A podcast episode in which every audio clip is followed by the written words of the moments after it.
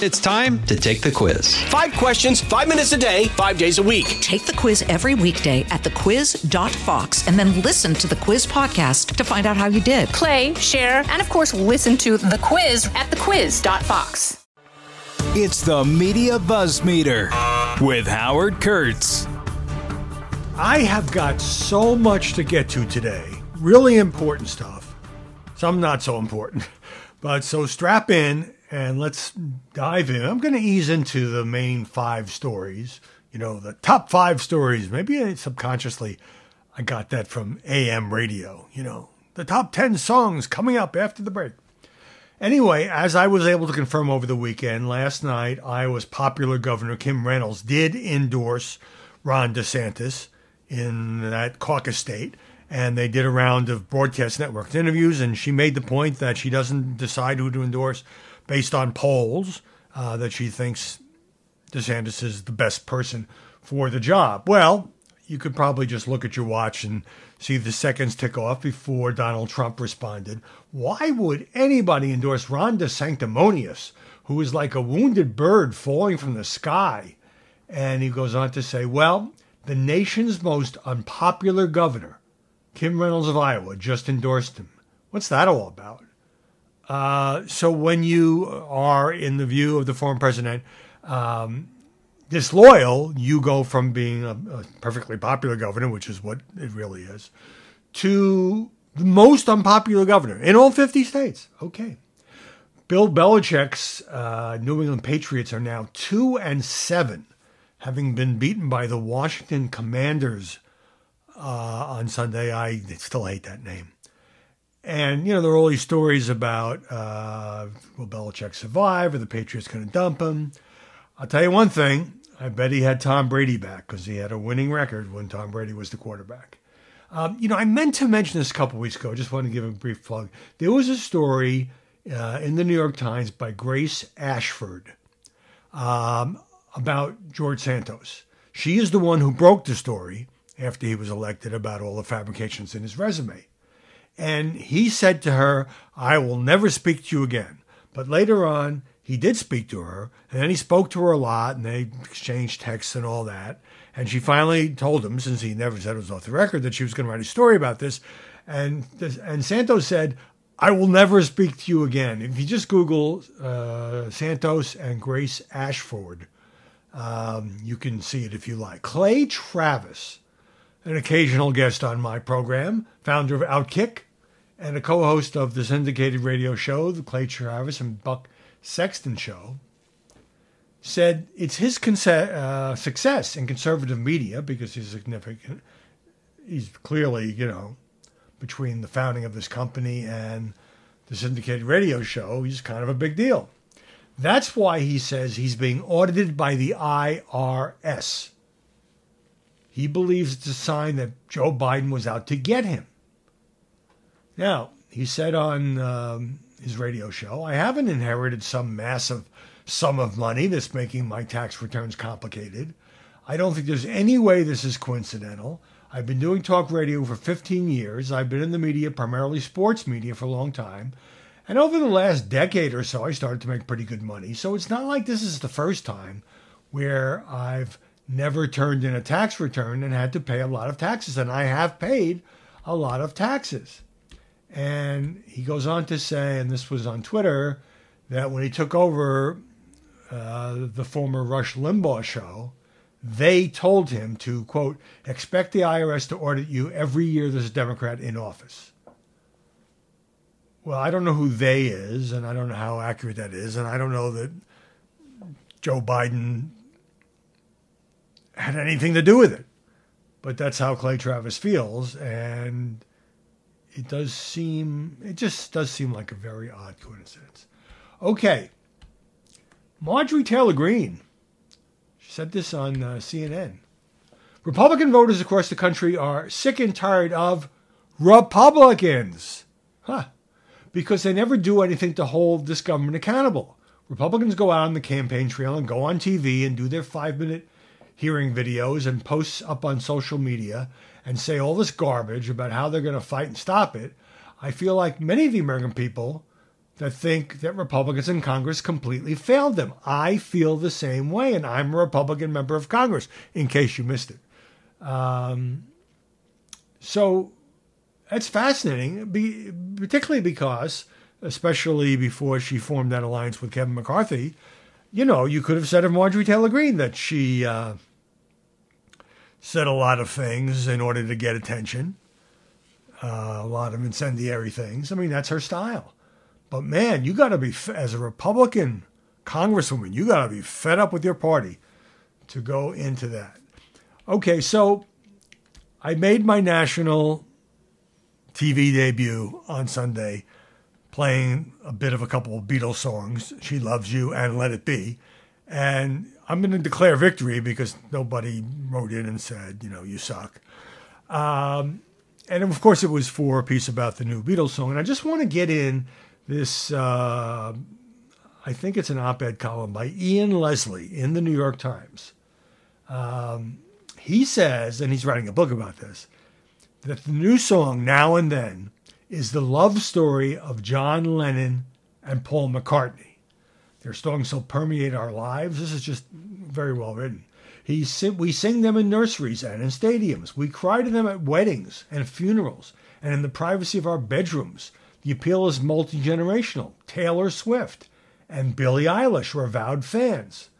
Beatles songs speak to us so directly because they are vehicles for the transmission of feelings too powerful for normal speech. Lennon and McCartney were intense young men who grew up in an era before men were encouraged to speak about their feelings, either in therapy or to one another. They gained their emotional education from music, particularly from black artists. Almost everything they felt, and they felt a lot, was poured into the music.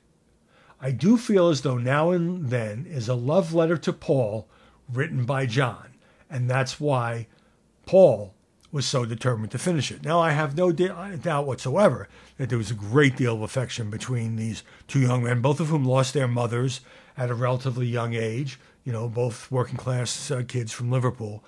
But And they also went through times when they were blasting each other in music. So they had their ups and downs, but they had reconciled. And by the way, though, I think this song was written about Yoko, hearkening back to the time in the early 70s when they had split temporarily and John went off with a friend of hers, and now he's kind of missing her now and then and wants her back. All right, number one. Donald Trump on the witness stand yesterday. Now, first of all, this would have had 100, maybe 1,000 times the impact if it had been televised, but that's not according to New York state law. So instead, all day long, I'm watching like everybody else, and the reporters inside the courtroom are writing little notes to their anchors and correspondent colleagues. Oh, Trump said this. Well, Judge Arthur Engoron said this. So here's the lead of my column today. Can't say it better than this. Donald Trump was playing to two audiences yesterday in a Manhattan courtroom, the Court of Public Opinion and the Court of Appeals. So for all his attacks on the judge, and there were a lot of them, very, very unfair trial, you decided I was guilty before you ever saw me, right to his face, and criticizing, you know, Letitia James, the New York AG, as well. And, of course, coming out during every break. There was, when he first got there, he talked to reporters outside the courthouse. When there was a mid-morning break, I think he talked then. He certainly talked during the lunch break, and then he talked after his testimony was over. He testified for about 5 hours. They only had him for one day. Nobody ever explained why. Maybe that was what was negotiated between the two sides. But they didn't even take up the full day. By about 3 o'clock Eastern, Trump was done. So Trump knows, and his legal team knows, he's not going to change Arthur Engoron's mind. The guy has already declared him guilty of fraud, and his company, the Trump Organization. Ivanka Trump, by the way, testifies tomorrow. She's not a defendant, as Don Jr. and Eric are. So you're not going to change this guy's mind. He took a couple of jabs at Trump. He rolled his eyes once. He makes pretty clear that he is not enamored of the 45th president. So my view is Trump was trying to bait him. The more he tangled with the judge, the more he was trying to create grounds for successful appeal. The only thing at stake in this trial right now, because there's no jury, is the degree of financial punishment for the Trump Organization and whether it will be so severe that we'll no longer be allowed to do business in New York State. So when the trial began, this is what Trump told reporters. While Israel is being attacked, while trade is being attacked, while inflation is eating our country alive, I'm down here, and these are all political opponents. This is really election interference, an argument you've probably heard him make once or twice. Called Letitia James a racist. She came out and made a brief statement to the mics saying the case will be decided on facts and the numbers don't lie. So on the substance of it, Trump said some things that could be used against him. He said that he did look at the real estate valuations that the Trump company gave to banks and insurance companies about how much it estimated, with the help of its accountants, various properties were worth. And he said, I would look at them, I would see them, and I would maybe on occasion have some suggestions. He said that one golf course in New York's Westchester County, the estimate was dropped after he said it was overvalued. He said, everybody in the organization keeping statements honest. Sometimes I'd hear things about fraud, he said, and take care of it. So he's not making the argument that he didn't know anything about this. He's saying, yeah, I looked at the statements and I got involved. But then, of course, he says there's a caveat in the statement that you shouldn't completely rely on this. Do your own due diligence. He rambled a lot, going on, for example, on and on, I should say, about the utter beauty of his golf course in Scotland. Might be the best golf course in the world. Irrelevant, answer the question, Engoron said.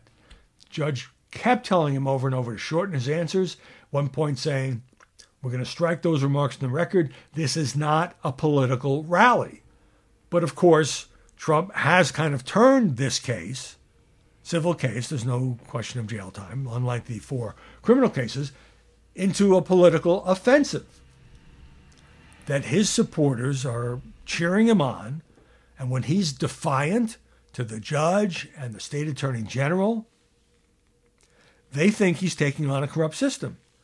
They think the system is rigged, to use a favorite Trump word, and out to get him. Now, Trump had to concede, and he went into Mar-a-Lago. I didn't contest it, but it's certainly worth, 100 times more than $18 million. And on that point, I think he's right. But he also had a setback when he had to concede that his Trump Tower triplex was actually 11,000 square feet, not 30,000 as he had claimed. He said, well, I think the elevator shafts may have been mistakenly counted. Remember, he built the building. He lived in the apartment. He also said, look, the Trump brand adds value to any property. The disclaimer clause is what he said. And Engoron was a little miffed at that. He said, if you want to know about the disclaimer clause, read my opinion again, or for the first time, perhaps. Boom. Now, the judge really got into it with one of Trump's lawyers, Christopher Keiss, saying he had to rein in his client. Quote, I beseech you to control him if I can't. If you can't, I will excuse him and draw any negative inference that I can. Now, what does that mean? It's usually something that's said to a jury.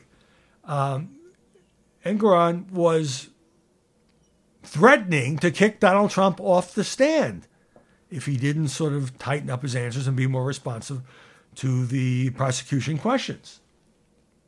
As for the negative inference, again, usually something you tell a jury. He can assume that Trump is not trying to answer the question and hold that against him. At one point, he called Trump a broken record. I mean, this is not a judge who has neutral feelings about Donald J. Trump. Okay, They excuse him finally, 3 o'clock. That day the trial is over. Trump comes out to the mics. It's a scam, he said. This is a case that should never have been brought. It's a case that should be dismissed. He called it a very sad day for America. But then Letitia James wanted to get her last word in, so she came out and said, he rambled, he hurled insults, but we expected that. Justice will prevail. Well, we'll see about that. So just one last point about the non-televising of the trial. Pictures of what went on in there. By the way, I thought the sketch artist was terrible. He made Trump look really fat. His face was really fat. I think he should file suit against the sketch artist. But there were, the cameras were allowed to take, and this has been true with other witnesses as well, about 1 minute of footage as Trump walked in and as he sat down at the defense table. TV played that over and over and over again. So like every time he blinked or changed expression, you would see it. But then by the 5th or 6th or 7th time, but they have to have something to, as we say in the biz, cover the trial, because at that point, even the sketches weren't available. Anyway, that's Donald's day on the stump. Hey, let's pause right there. The Buzz Meter continues right after this. Pull up a chair and join me, Rachel Campos Duffy, and me, former U.S. Congressman Sean Duffy, as we share our perspective on the discussions happening at kitchen tables across America. Download From the Kitchen Table, the Duffys, at foxnewspodcasts.com or wherever you download podcasts. Story number 2, and on any other day, I would lead with this. Washington Post. Democrats are growing increasingly anxious about the state of President Biden's reelection campaign, concerned that the president and his political team are ignoring warning signs and not taking action to correct course amid, this is a long sentence, increasing indications that Biden is likely to face a tough race against former President Donald Trump. Now, what's happening here is there's a little bit of panic setting in, mostly triggered by the New York Times Siena College poll I shared with you yesterday. I have more to say about that. Some Democrats, derided by more loyal Biden Dems as bedwetters, say this is much ado about one single poll, blah, blah, blah. On the other hand, there now is being a lot of negative coverage of this president from a press corps that generally covers him, which with some degree of sympathy, I think it's fair to say. And yes, you know, they've certainly run a lot of stories. The media have certainly run a lot of stories about his age and the withdrawal from Afghanistan, as deadly as that was. But now, the media, much of the media, I don't know if I'd say most of the media, but much of the media is terrified of the idea that Donald Trump could win a second term. And it looks like he has a shot. So, Washington Post goes on. The latest fuel landed with a thud. And this is the New York Times poll showing Trump ahead of Biden in 5 out of 6 swing states. I am concerned, said Democratic Senator Richard Blumenthal on the record. I was concerned before these numbers. I am concerned by the inexplicable credibility that Donald Trump seems to have despite all the indictments, the lies, the incredible wrongdoing. A particular worry for the Biden Democrats now is black voters. Here's Cliff Albright, co-founder of the Black Voters Matter Fund. People fundamentally misunderstood what black voters said in 2020. You'll remember Biden won South Carolina and then won a big dominant share of the black vote in the subsequent primaries. The depth of support was never there, this guy says. The enthusiasm was never there for Biden. We were very pragmatic. We knew he was the best chance to beat Trump. Biden campaign tried to tamp down the concerns, saying polls often paint a dire picture a year out, as they did for President Obama. They expect, obviously, their opponent to be Trump. He has a long list of political vulnerabilities, you think? Spokesman for the Biden campaign. Predictions more than a year out tend to look a little different a year later. But some Democratic strategists have long worried that Biden's core political team, which includes a coterie of long-serving aides, is not fully transparent or open to outside advice. And they think he should be campaigning more vigorously. I'll get to that in a second. And maybe it is time, or question whether it's time, to shift messaging and tactics. Because whatever's going on now, in addition to the fact that he'll turn 81 this month, clearly ain't working. David Axelrod, who worked for both of Barack Obama's campaigns and in the Obama White House, said, according to the story in the New York Post, the new poll will send tremors of doubt through the party and create legitimate concern about Biden seeking re-election. Only Joe Biden can make this decision, Axelrod said. If he continues to run, he will be the nominee of the party. What he needs to decide is whether that is wise, whether it's in his best interest or the country. Now, Axelrod did say there's a risk associated with changing course now, but there's a lot of leadership talent in the Democratic Party poised to emerge, but the stakes of miscalculation here are too dramatic to ignore, says Axe. And then also in this New York Times poll, there's this generic Democrat BS. You know, a generic Democrat would beat Donald Trump by, 8 points or whatever it is. A generic Democrat has no negatives. He's just some ideal hypothetical Democrat. Actual human beings have weaknesses. And the generic Democrat would look very different after being pounded by Trump and the Republicans. So I think that is just a red herring. Now, here's the very shrewd political analyst Amy Walters saying, it's not that Trump's support is growing. Look, New York Times poll versus 2020. Arizona, 49-49. Georgia, 49-49. Michigan, 47.8-48. Pennsylvania, 48.8-48. So Trump may have a ceiling there. But if you look at Biden, it's all because of Biden dropping that the race has Democrats tearing their hair out.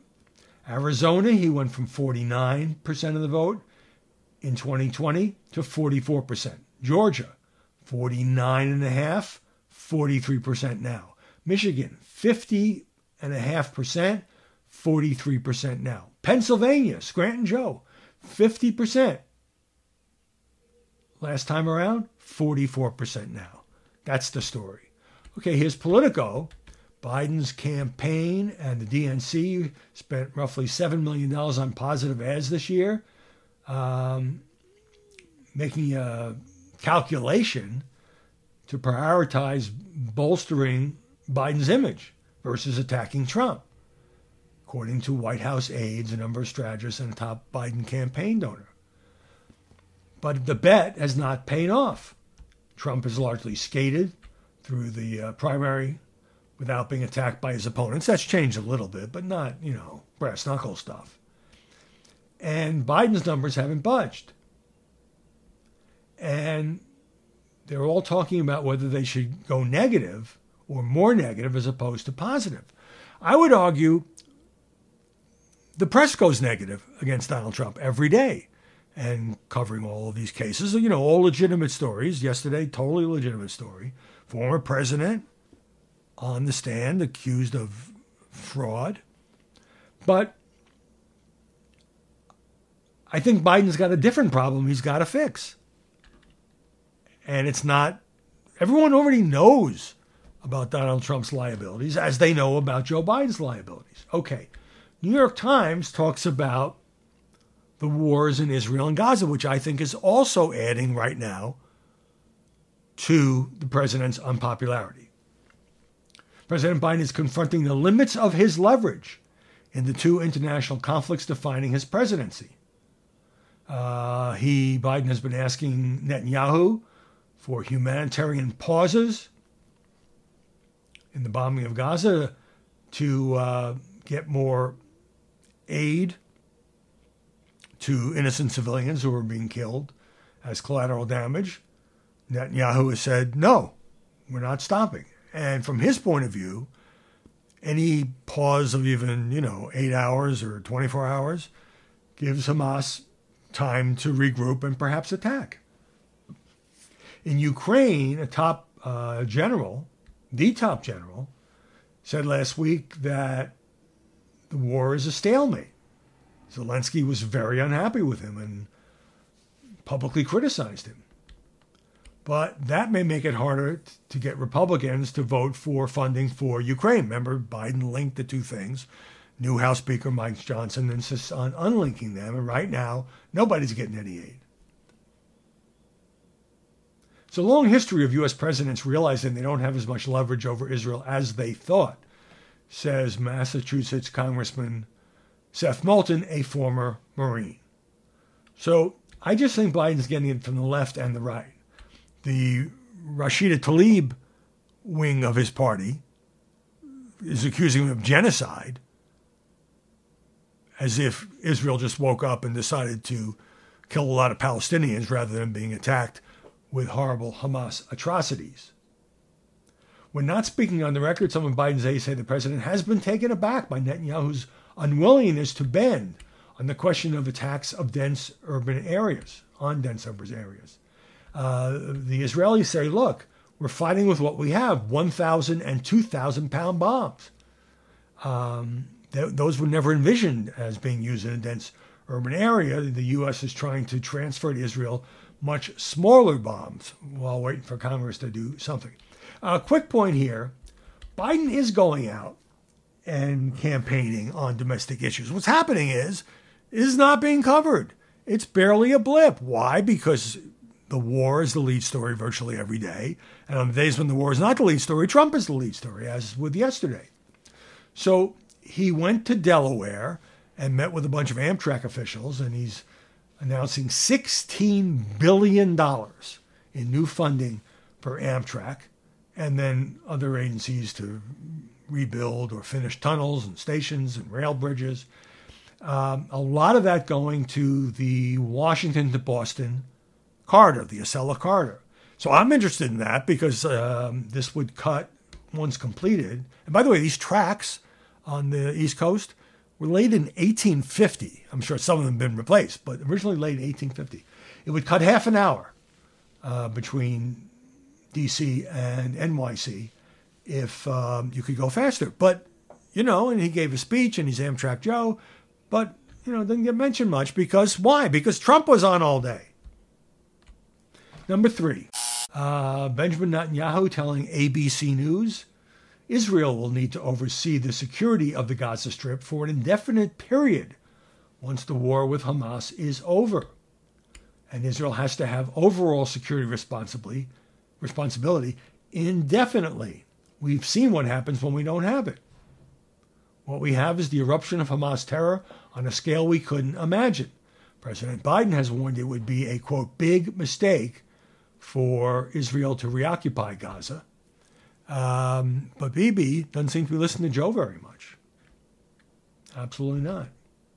Number four, from The Atlantic. For some Republican voters, to attend a Nikki Haley campaign rally is to dive headfirst into the warm waters of an alternate reality, a reality in which Donald Trump is old news. Well, I don't recognize that reality. She was in a New Hampshire diner. She was outlining her priorities, securing the border, supporting veterans, promoting small business, and removing the kick me sign from America's back. Her voice was steady. Her words were studied.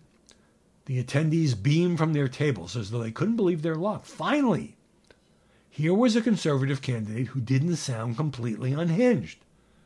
The voters interviewed for this piece have had it up to here with the former president. The insults, the drama, the interminable parade of indictments and gag orders. They've been yearning for a standard-issue Republican with governing experience and foreign policy chops. And Haley, who was, of course, South Carolina governor and then named by Trump to be ambassador to the UN, fits the bill, and then some. Well, of course, most of these people are going to like her because they showed up for this meeting. When Haley finished speaking, voters scrambled to secure a campaign button reading NH loves NH, Nikki Haley. Some of them waited in line for half an hour to shake her hand. Her support's been ticking up for weeks, new polling showing her at almost 20% in New Hampshire, up a dozen points since August. But she's not exactly gaining on Trump. In all three states, the earliest states, he's leading the pack by roughly 30 points, which is a heck of a lot of ground for any candidate to make up. But in New Hampshire, voters were hopeful that she could win this thing.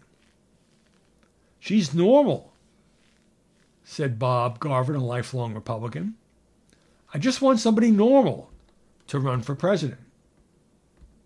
Haley has a clear lane. She's seeking to build a coalition of never-Trump Republicans who'd really rather not pull the lever for Biden and one-time Trump voters who now find him tiresome.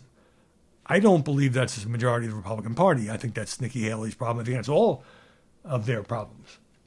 But now that voters who love the former president don't need Ron DeSantis as an option, as he has dropped in the polls,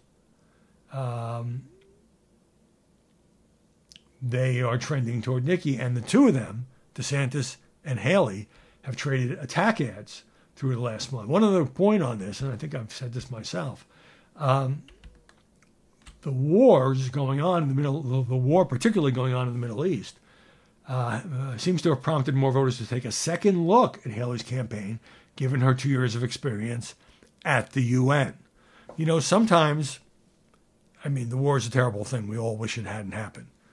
But sometimes somebody in politics just catches a break when